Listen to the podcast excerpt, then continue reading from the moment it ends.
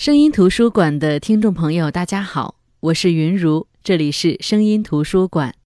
喜马拉雅 FM 是声音图书馆的独家合作平台。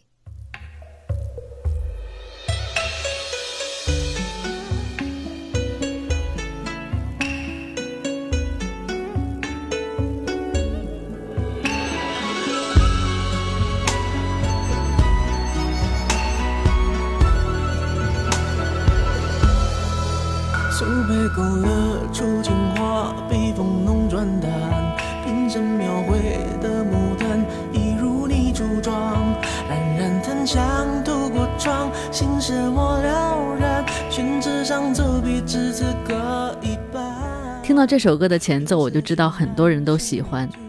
当然，喜欢的这部分人群里面有周杰伦的歌迷，还有相当的一部分是因为歌词。随着越来越多的人被这首歌的歌词惊艳到，歌词的作者方文山就出名了。烟花易冷，兰亭序，青花瓷，发如雪，东风破等一系列歌词都被大众熟知。而今天，我们就来分享方文山的新书《天青色等烟雨》。我一直觉得写词的人是诗人，是极其痛苦的诗人，又是极其幸福的诗人。痛苦是因为要和曲子百分百融合与共情，要考虑韵脚，考虑一些词用的是否合适，是否适合唱腔，不断的揣摩推敲，不断的调整创新。但同时，它又是幸福的，因为这首词一旦被做成歌曲唱出来，立马像被注入了灵魂。如果曲调再好听一点，易于传播一点，就会受到更多人的青睐，引发更多的共鸣。那么，在众多写词人当中，我比较佩服两个人，林夕是一个，方文山是一个。如果真要模仿或者学习，我觉得方文山更适合我们，因为林夕的细腻和精准是他的天赋和后天经历的融合，而方文山的词则更注重文学性。这种文学性是我们可以靠努力去靠拢的。就像方文山在自序当中这样说道：“他说。”创作就是跟这个世界沟通的一种方式。你有话想说，有态度要表达，有想法渴望被注意。而创作的形式，不论是摄影、文字、绘画、雕塑、影像，或是音乐，都是一种与这个世界沟通与交流的载体。你的一切想法，借由作品的发表，得到情感上的抒发以及创意的实践。此刻，你的作品已有了自己的生命。因为你可从诗词中拓展出一个世界，也在文字里经历了一段风雪。就我从事文字创作而言，能以文字细腻地阐述出对情感的看法、对事物的理解、对人生的感叹，是一种生活中的幸福，一种职场上的成就感。那这本书的名字叫《天青色等烟雨》，我们都知道，这是《青花瓷》当中的一句歌词。方文山说。其实顾名思义就知道是一本跟他的歌词作品有关的书籍。这本书探讨的主题与内容就是歌词作品，但是这本书所表达的内容又相当多元，有创作歌词背后的心情故事，也有歌词文字上的技巧说明，更有些是因为词意内容而衍生出的诗词赏析与历史文化的探讨，当然还有一些专业音乐知识的分享。其实这本书的内容都节录于方文山的音乐诗词课，以及番外篇所收录的素颜韵脚诗，也是方文山自己相当偏爱的新诗作品。那么正因为这本书内容相当多元，可以说是不掺杂水分的干货。那他自己也说，这本书是他个人创作生涯里比较全面与完整的一部作品，绝对端得出去，拿得出手。其实这本《天青色等烟雨》之所以是夜夜干货，篇篇硬功夫，是因为文字雏形是来自一个音频节目，也就是方文山的音乐诗词课。它不是一般媒体记者的访问，而是电台广播形式的个人专栏节目。所有的讲稿内容都是由方文山自己撰写的。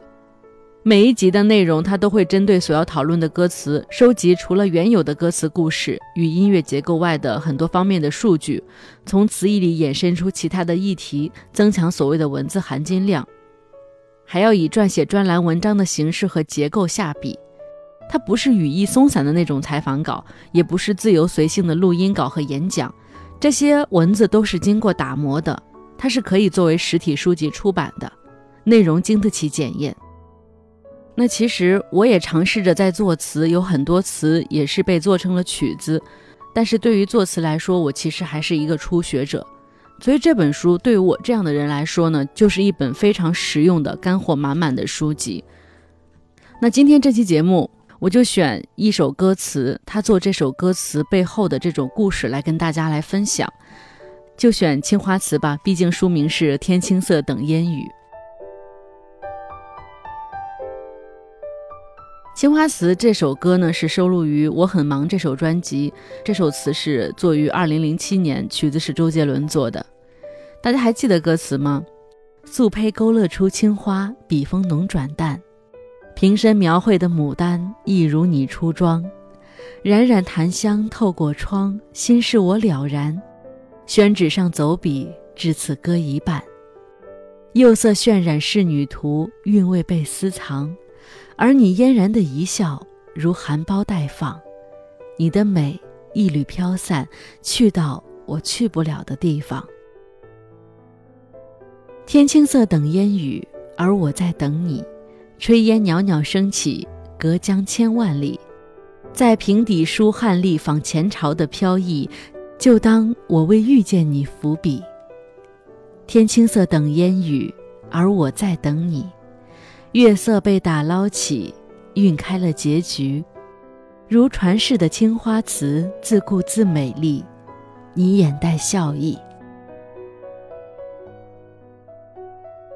青花瓷的旋律，相信大家都耳熟能详。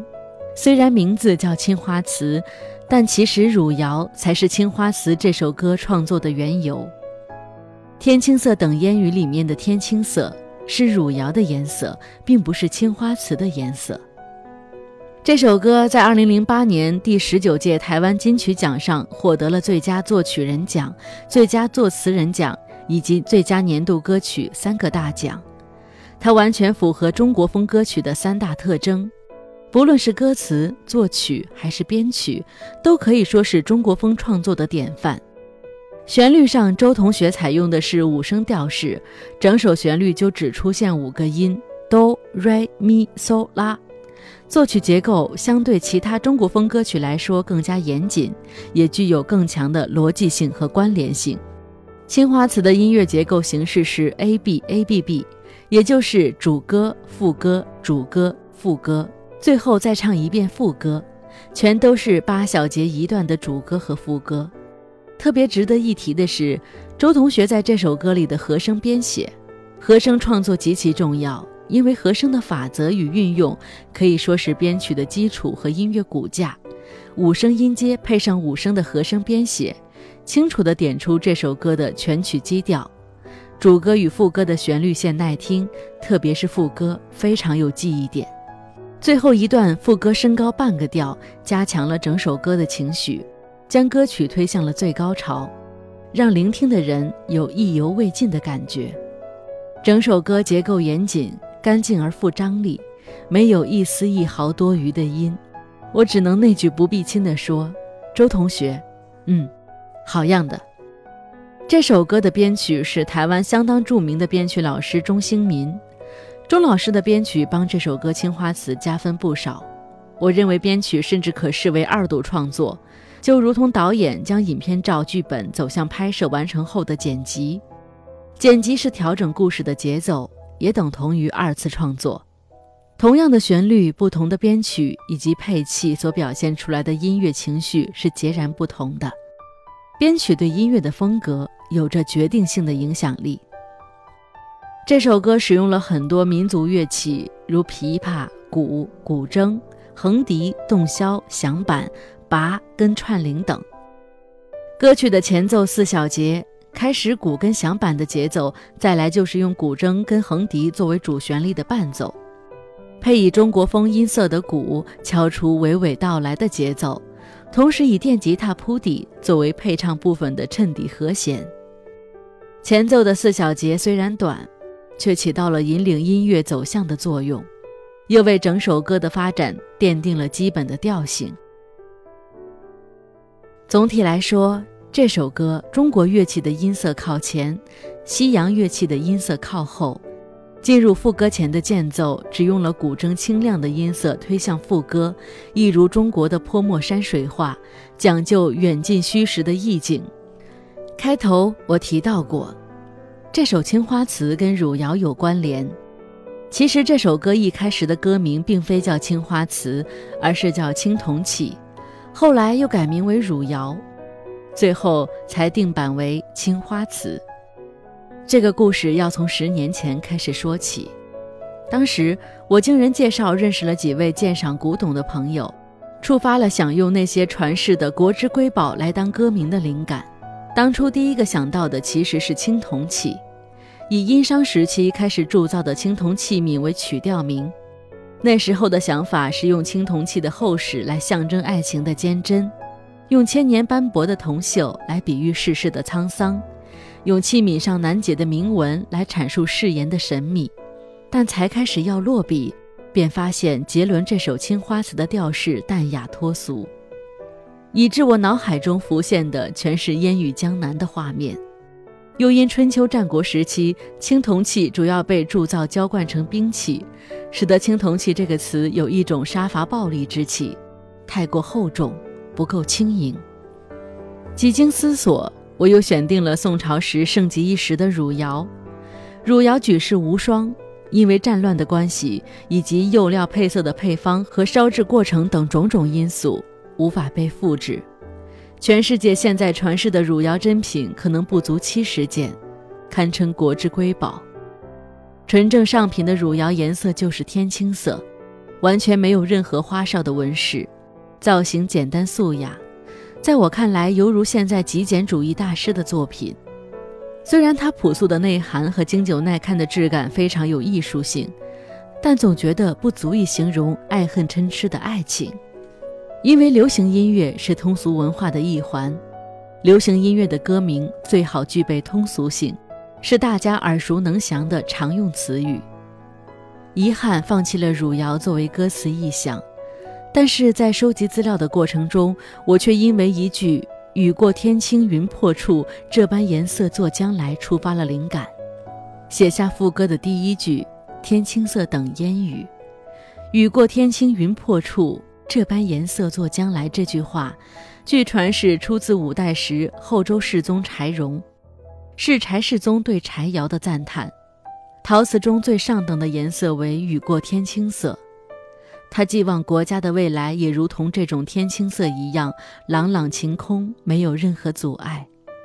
后来，宋徽宗在窑官请示御用瓷色的名称时，也对汝窑所烧制成功的天青色发出了一样的感叹。当然，这也只是一种传说，尚待考据。不过，天青色现今确实为汝窑的一个专属颜色。虽然放弃了用汝窑当歌名。但是“天青色等烟雨”这句话保留了下来。几经周折，最终确定使用出烧于唐代，至今已绵延一千多年，中国早期最具代表性的外销艺术品——青花瓷。因为“青花”这两个字更能体现出爱情的联想和画面感。当初我在写下“天青色等烟雨”之后，就顺手写下第二句：“而我在等你。”这个我和你就是对仗天青色和烟雨，因为歌词里所描述的天青色是无法自己出现的，必须耐心的等一场不知何时会降临的雨，才能在积云散去的朗朗晴空上看到。但是，我这里倒过来讲，就是天青色在等待一场雨的来临。之所以用等烟雨，是因为烟雨比较美。我不能用天青色等降雨、等雷雨、等骤雨吧，不好听。这里纯粹就是因为意境，所以用烟雨。但逻辑其实不太对，因为烟雨是山岚，是雾，它是从地面上形成而飘起的，不是由天上降下的。但因为歌词并不是学术论文，而需要用美的字句去形容感情，所以天青色等烟雨就这样定调了。这首《青花瓷》的歌词中使用了较少出现在流行歌词中的词语，分别是青花瓷、宣纸、汉隶、宋体、芭蕉以及惹这个字。前面已经跟大家分享过这首歌名的由来，从青铜器、汝窑一直到青花瓷才定稿，而且青花瓷只是当歌名使用，从头到尾并没有出现在歌词中，不像《东风破》《发如雪》《菊花台》以及《烟花易冷》，它们是歌名，也是歌词的一部分。这是一种创作技巧，整首歌的概念是围绕着青花瓷，但歌词段落里却没有硬生生地置入青花瓷。虽然青花瓷并没有放在词句中，但我将其特性与概念体现在其他歌词段落里，如“素胚勾勒出青花笔锋浓转淡，色白花青的锦鲤跃然于碗底”这两句便是形容瓷器制作过程与外观特色。那么“惹”这个字呢，在歌词中的用法，是我从六祖慧能那首著名的寄语中找到了灵感。这首寄语写道：“菩提本无树，明镜亦非台。”本来无一物，何处惹尘埃？我从中受到了一些启发，因为何处惹尘埃其实也可以写成何处沾尘埃或者何处染尘埃，但是因为沾和染的词义都没有惹来的强烈，沾和染只是表达与事物接触的意思，但是惹这个字却有不请自来的招惹之意，主动性很强，因此我用门环惹铜绿，而不用门环染铜绿。而我路过那江南小镇，惹了你，也不用；而我路过那江南小镇，遇见你，是同样的道理。总之，这首歌写得非常辛苦，或者说很有成就感，因为我常常字字斟酌，句句推敲，通篇的词句真可谓达到了增一分则太肥，减一分则太瘦的境界。但最终的成果却很让我有成就感。这首歌的创作背后也有不少小故事。当时青花瓷创作完成后，公司为专辑前三波主打歌写新闻稿，要讲述一下创作的理念和想法。当时公司宣传部门的员工打电话问我歌名叫什么，我讲出青花瓷后，电话那边半天没有回响，我很纳闷儿，奇怪了，我又不是讲青铜器，或者说是汝窑。这两个歌名可能不知道新闻稿该怎么写，为什么听到青花瓷，电话那一端的回应也吞吞吐吐？后来在一来一回的沟通了解后，我才知道，原来他把青花瓷听成了青蛙池。他想我一定有我的寓意，比如用青蛙池象征爱情，青蛙一跳一跳。可能代表爱情的不同阶段，就是第一跳可能是热恋，再一跳可能是交往，然后再一跳可能是吵架，最后一跳可能是争执，然后再跳可能是分手，最后扑通跳下水，可能代表爱情的结束。他想我取名字应该不会乱取，所以取名叫青蛙池一定有我的道理。另外，著名收藏家马未都老师在看过2008年杰伦在春晚演出《青花瓷》后指出。青花瓷歌词中出现两个谬误，其中他认为颇为严重的一句是在瓶底书汉隶，仿前朝的飘逸。他说，青花瓷自诞生之后就迅速成为中国瓷器的霸主，七百年来无人能撼动其地位，但在瓶底从未被书写过汉隶，显然作词人也就是我并不太懂瓷器。另一个错误则是临摹宋体，落款时却惦记着你。他认为这句歌词的错误之处在于宋体落款仅见于康熙、雍正、乾隆三朝的珐琅彩瓷器，也就是说宋体字只出现在珐琅彩瓷器上，青花瓷上从来没有被落款或书写过宋体字。他表示，在平底书汉隶仿前朝的飘逸，这里的汉隶应该改为小篆会比较合适，因为清代以前的青花瓷，它的落款大都为楷书。而乾隆以后，青花瓷瓶底上面就只书写小篆。几年后，在湖南卫视《零点风云》的座谈中，我有幸与马未都老师同桌闲聊文化与时事。期间，我首度跟马老师解释了他指出的两个谬误。首先，我承认我不是古玩字画藏家，或者说是鉴赏家，关于瓷器的知识也不够渊博。但是，我也强调了，歌词作品并不是学术论文。它是通俗文化的一种，所以没有用很严谨的学术心态去创作文学作品。当时我还提出了副歌的第一句“天青色等烟雨”里面的“天青色”其实也是一个错误，因为天青色是汝窑的专属色，色白花青色才是青花瓷。我的意思是，在平底书汉隶仿前朝的飘逸，因为有汉这个朝代的名称，所以后面那句仿前朝的飘逸就成立。如果我在歌词里面写在平底书、行书或草书，歌词的咬字不好唱，而且篆书或者小篆也不够优美。另外，临摹宋代落款时却惦记着你，其实也是一样的。因为宋是朝代的名称，所以我就是把这首歌创作的时空背景拉得很长很宽，这是创作的文学考量，而不是去从考据事实的角度创作歌词。我相信大家通过这篇文章就能够了解方文山在创作这首歌词的前后所想到的、所考虑到的东西。作词人还是非常难的，不仅要考虑到旋律所表达的这种。整体的基调，还要考虑到它的词所表达的这种意象是不是跟旋律的基调吻合，还要考虑到每个词它背后的这个文化内涵和意义。那我前面所说的要考虑到这些韵脚啊、咬字，那这些就是基础了。好的，这就是今天跟大家分享的声音图书馆。今天其实就是通过方文山自己写的关于《青花瓷》这首歌的歌词创作的前后，来向大家展示一个作词人在创作一首歌词的时候，他的心路历程是怎么样的。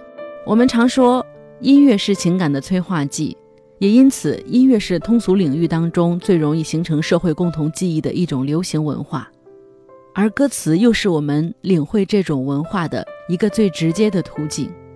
就像方文山的歌词。在这本书当中，我们才了解到中国风的歌词创作可以探讨和论述的主题空间和文化层面可以这么深、这么广、这么多元。再次跟大家推荐这本书《天青色等烟雨》，喜欢作词或者喜欢写东西的朋友，真心跟大家推荐这本书，因为这本书是一本非常实用的，一个从业这么多年的非常有名的大师级的作词人给我们介绍他的经验。那大家买这本书的话，可以通过声音图书馆的平台购买，添加我个人的微信号即可。好的，我是云如，本期节目就到这里，我们下期节目再见。